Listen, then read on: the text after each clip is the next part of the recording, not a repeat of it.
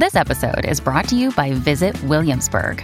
In Williamsburg, Virginia, there's never too much of a good thing. Whether you're a foodie, a golfer, a history buff, a shopaholic, an outdoor enthusiast, or a thrill seeker, you'll find what you came for here and more. So ask yourself, what is it you want? Discover Williamsburg and plan your trip at visitwilliamsburg.com.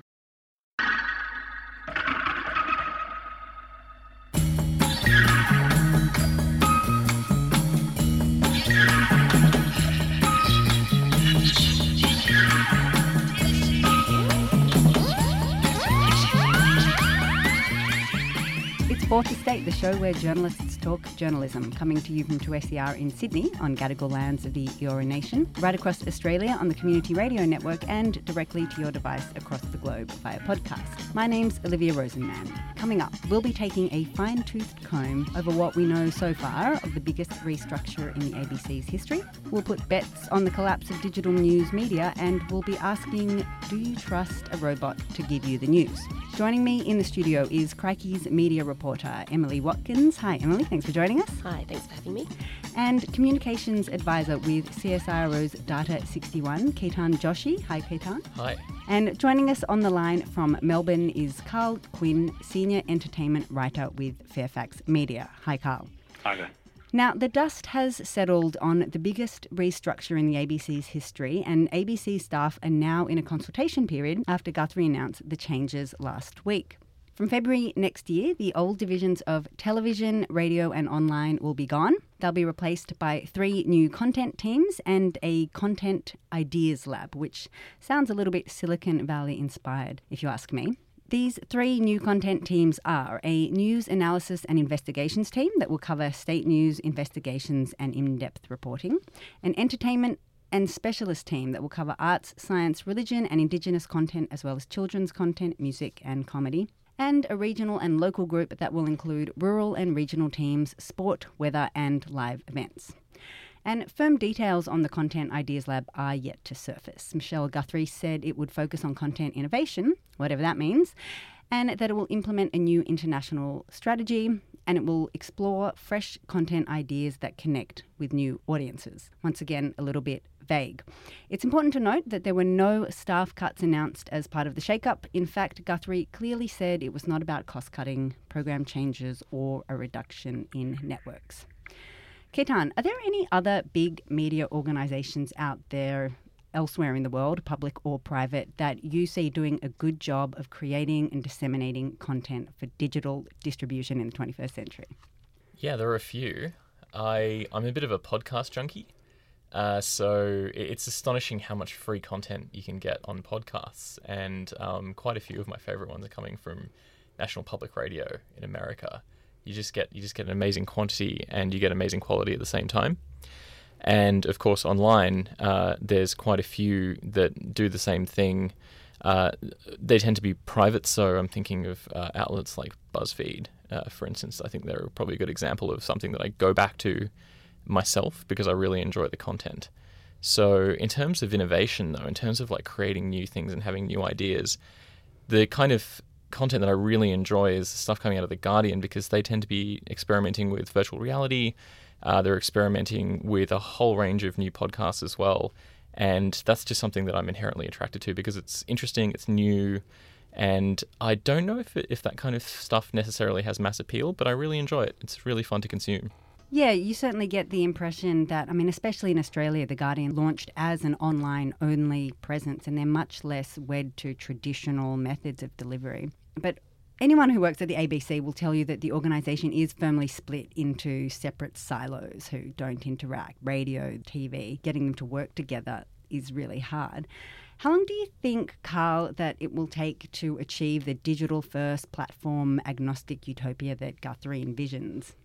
Well, I don't. I, I couldn't put an exact timeline on it, uh, and I speak from the experience of working at Fairfax in a in a company that has very much tried to achieve something similar to that. Um, and it's an ongoing process. I'd have to say. I don't think you suddenly switch uh, a lever and then you're, you're there. I think that you have to keep Um, you have to keep on the process. You have to keep on managing the way people work and the way they report and their through lines. A whole bunch of boring administrative management kind of stuff to make sure that it that it actually comes to fruition. I mean, I, would have to say that I think the broad sweep of what she's doing uh, makes a lot of sense to me. That you organise around topics and you reduce duplication, which means that you're not, you don't have three three different people or three different teams producing the same science story for different media that you're producing at once and you're disseminating it across platforms and you're you know obviously changing it as you go. It makes a lot of sense to me. It means you can cover a lot more ground with the same budget and they're, they're not going to get more money from certainly not from this government and probably not from any government in any any uh, foreseeable future. So if they want to be in all the spaces that they, they say they want to be, then they they do have to do things differently. And uh, I've got to say that I think it, it on paper at least, it makes sense to me. So, what's with all this vagueness around the Content Ideas Lab, Emily? Do you think that they're really planning to take big risks here and be truly experimental, or is that kind of courage and bold movement perhaps a little bit beyond a big and slow moving organisation like the ABC? Well, I'd like to think that they they could do really bold, um, bold and innovative projects. I think that is something that would be really good for the public broadcaster to do because. Um, you know, it's a challenging time for a lot of the media, and and they've got a lot more funding than a lot of organisations in Australia to do that sort of thing. So I think, um, I think that would be great in a perfect world, and I think um, I'd like to think that's what Michelle Guthrie would want and what the management of the ABC does want. I mean, she's been she's spoken a lot, very loudly about how she wants the ABC to transform into a um, to an agile organisation that, to use a management word there, um, that can that will be um, fit for purpose, I suppose, for generations to come, and will serve her children and their children.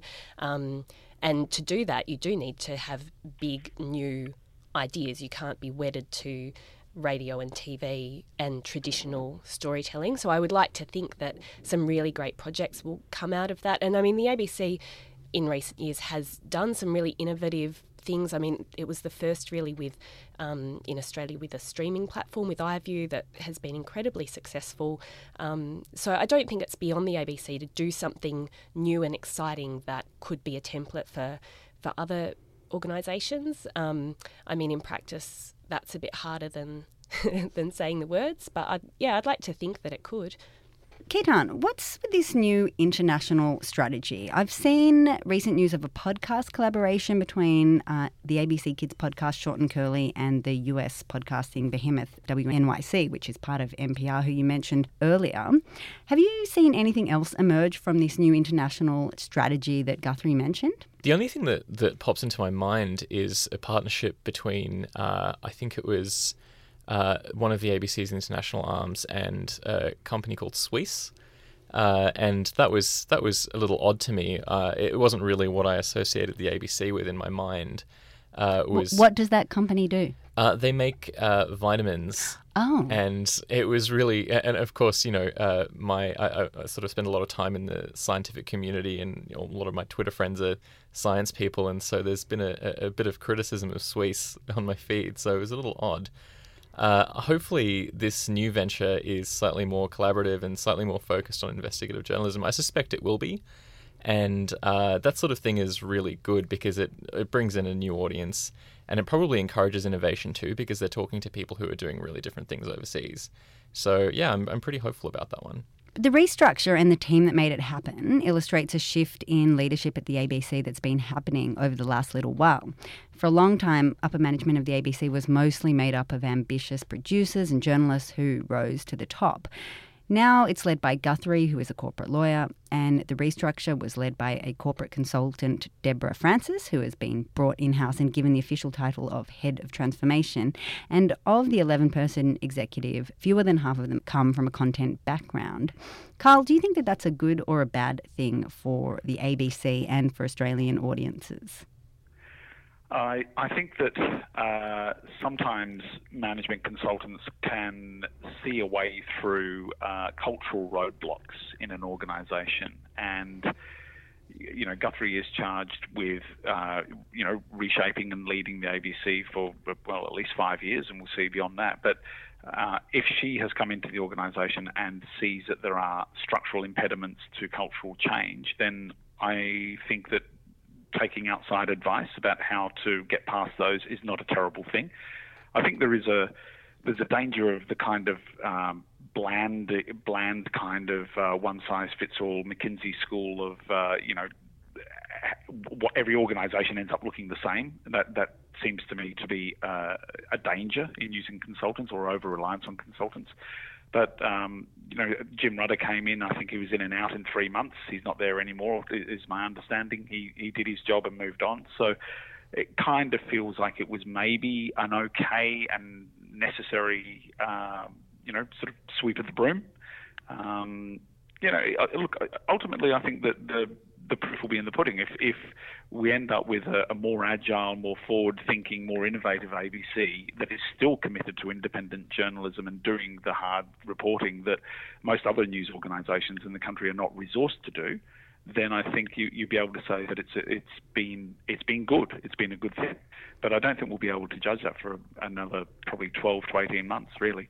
And of course, achieving that kind of journalism requires a happy and functioning staff. Now, Emily, you wrote after conversations with ABC staff after the announcement.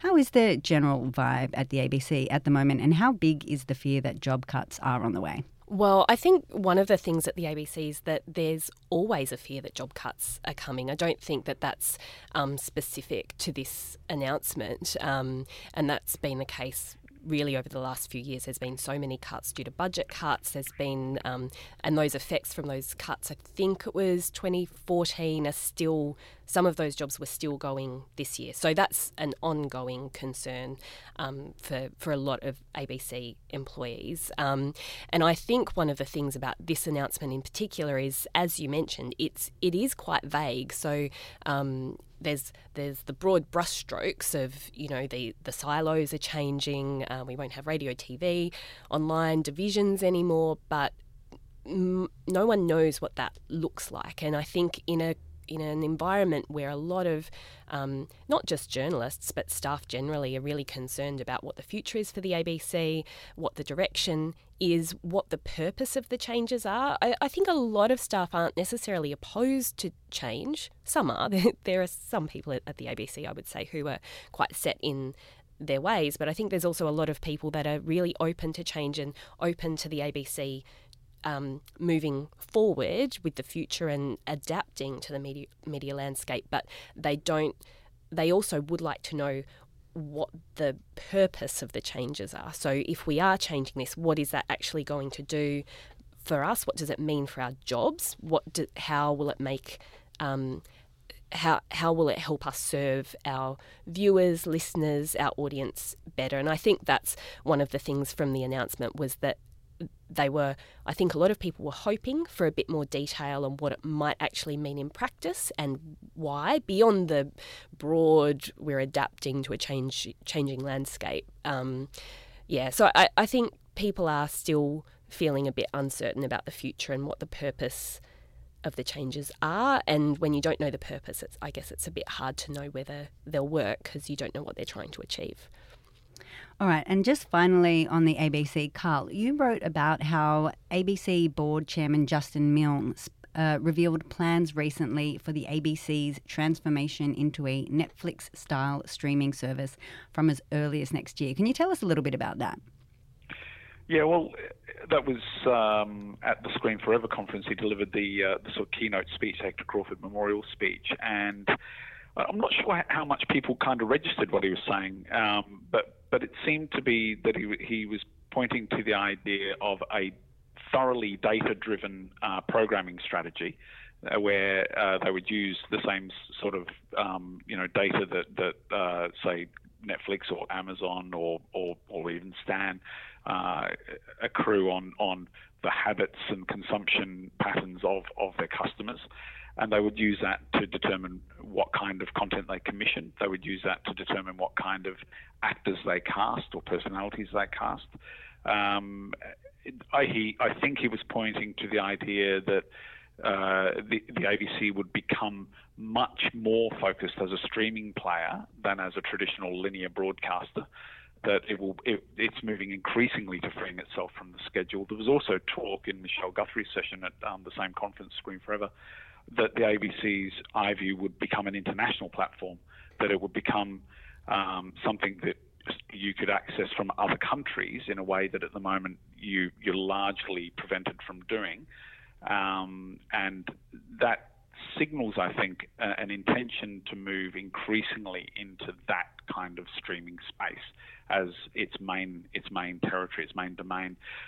Just Justin Milne said we're not getting out of TV and radio uh, as a sort of you know don't want to startle the horses kind of line he didn't say dot dot dot just yet, but I but I certainly detected that in in his speech. So I, I kind of think that we're we're moving towards a situation where you know it may be decades away, but I think that the ABC is certainly uh, preparing itself for a, a, a, future in which it is not uh, primarily, or perhaps maybe not even at all, uh, a broadcaster in the way that we currently understand it.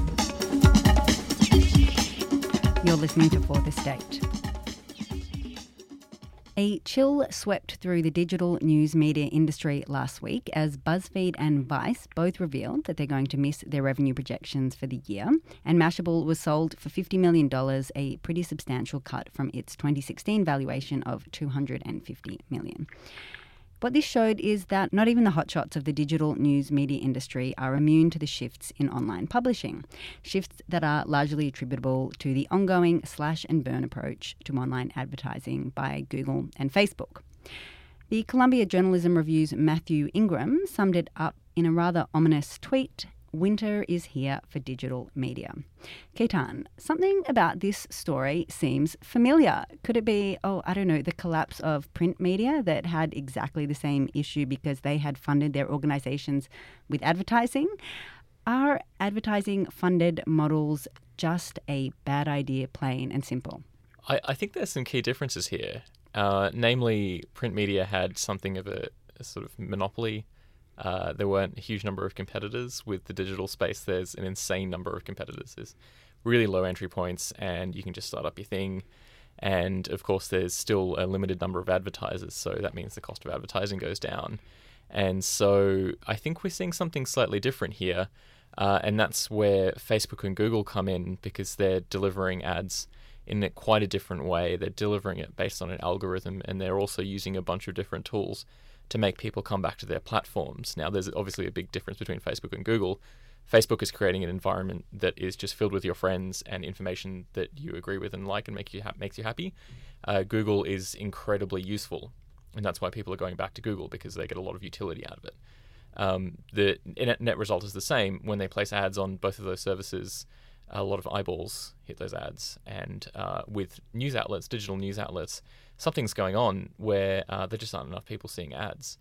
Uh, and it's probably worth picking that apart a little bit, what's going on with digital. But there's plenty of advertising dollars being spent, and that market is growing, but it's an increasing proportion of it that Google and Facebook are gobbling up, right? I just wonder, I'm surprised, I suppose, that these digital news organizations like BuzzFeed and Vice, I mean, they came out of a startup culture that was about moving fast. And I just, I'm just surprised that they didn't see it coming and that, that there hasn't been more of an emphasis on perhaps subscription based models. Emily, Crikey works on a subscription based model. What's your take on it? Do you think that a model that really bases itself on funding from advertising is just a bad idea and subscription models are, are the way to go?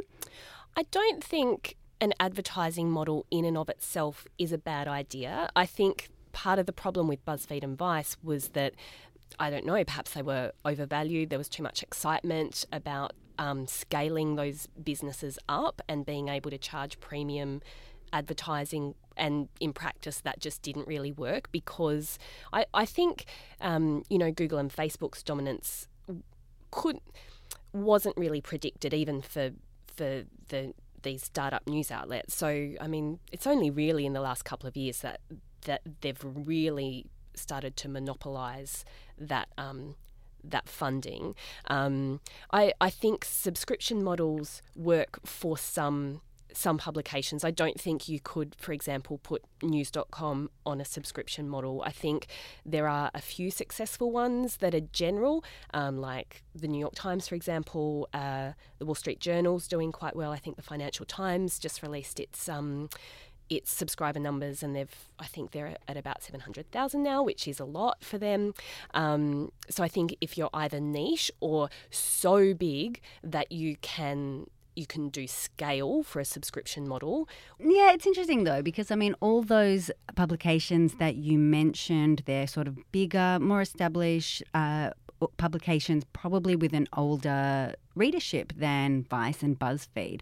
Yet Vice and BuzzFeed, organizations like that, they're, they're really focused towards millennials who also happen to be people who are more accustomed and more okay with paying for stuff from their phone with regular subscriptions. They pay for Netflix. Just feels like maybe they those organizations really did miss an opportunity to ask them to pay. That's true, but at the same time, because as Ketan said, the the entry barrier is so low for digital. There are so many that are just going for cheap clicks to get those, you know, fraction of a cent per click for the ads on those pages or whatever. So um, even if the quality of what BuzzFeed or Vice News might be doing might be better, if you can get something similar or at least you're a bit of politics or a bit of what's happening from pedestrian or Junkee or something that's free, uh, I guess you know, whereas Netflix, you can't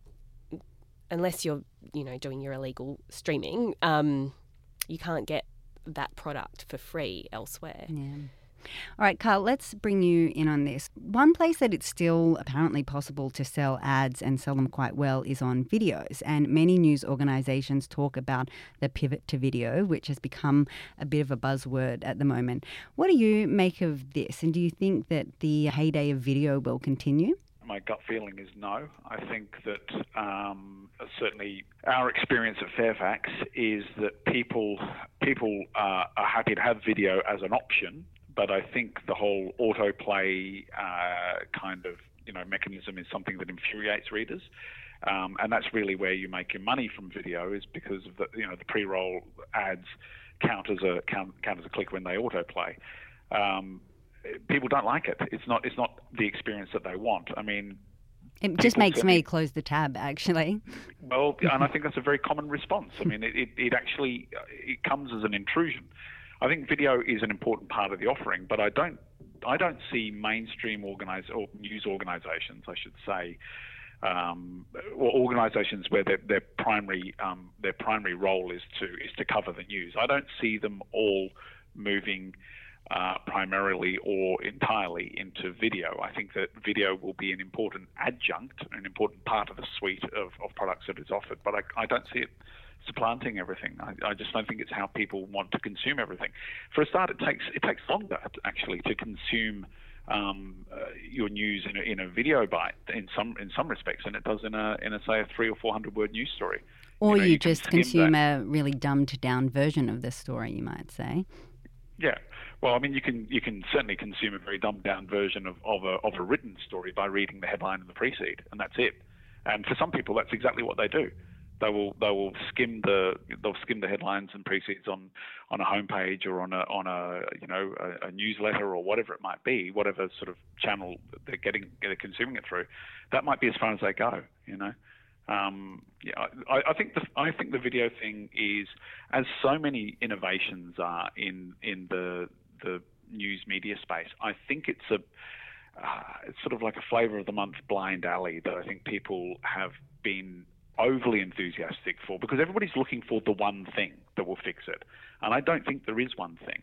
I think that the, the organizations that survive will be piecing together strategies that bring in components from traditional models, innovative models, uh, a whole range of models that allow them to put together a, a suite of offerings and a suite of uh, price points for consumers, depending on what their consumption habits are. It's it's got to be a much more nimble model than we've currently had, and I think uh, that means that lots of things will be on the table. Not one thing will be the answer. And What about venture capital, though? Because that is another complicating factor here. So, a lot of digital news publishers are founded using some, if not all, venture capital. Among all the doom and gloom this week, Axios, which is a US based and apparently quite popular over there news website that does news in short stories that around 400 words or less, they reported that they'd raised $20 million to fund further expansion of their newsroom. So, is this good news, Ketan, or do you think that the involvement of venture capital really just further complicates the situation? it could potentially be a bit of a problem in the future. And uh, if these models don't live up to expectations, as some of them haven't in the past, uh, then it's probably going to discourage future investment. And if that happens, there's probably far fewer ways that they can dig themselves out of the hole. And so I, I try and think about sustainability, like long term sustainability. I have an energy background, and uh, technology that's overhyped can sometimes be its own worst enemy um, in that people get excited about it early on and they don't sort of slot into a decent business model that, that lasts you know several decades and that discourages further investment people get super cynical about a concept or an idea uh, so yeah, it's it's slightly worrisome, but on the other hand, it's it's kind of nice to see news a newsroom expanding uh, and journalists getting jobs. So um, hopefully, I'm pretty hopeful. You know, I hope that it goes well. But uh, it, it should also translate into a business model uh, over the long term. All right, you're listening to Fourth Estate. You're with me, Olivia Rosenman, and I'm speaking to Emily Watkins, Karl Quinn, and Ketan Joshi.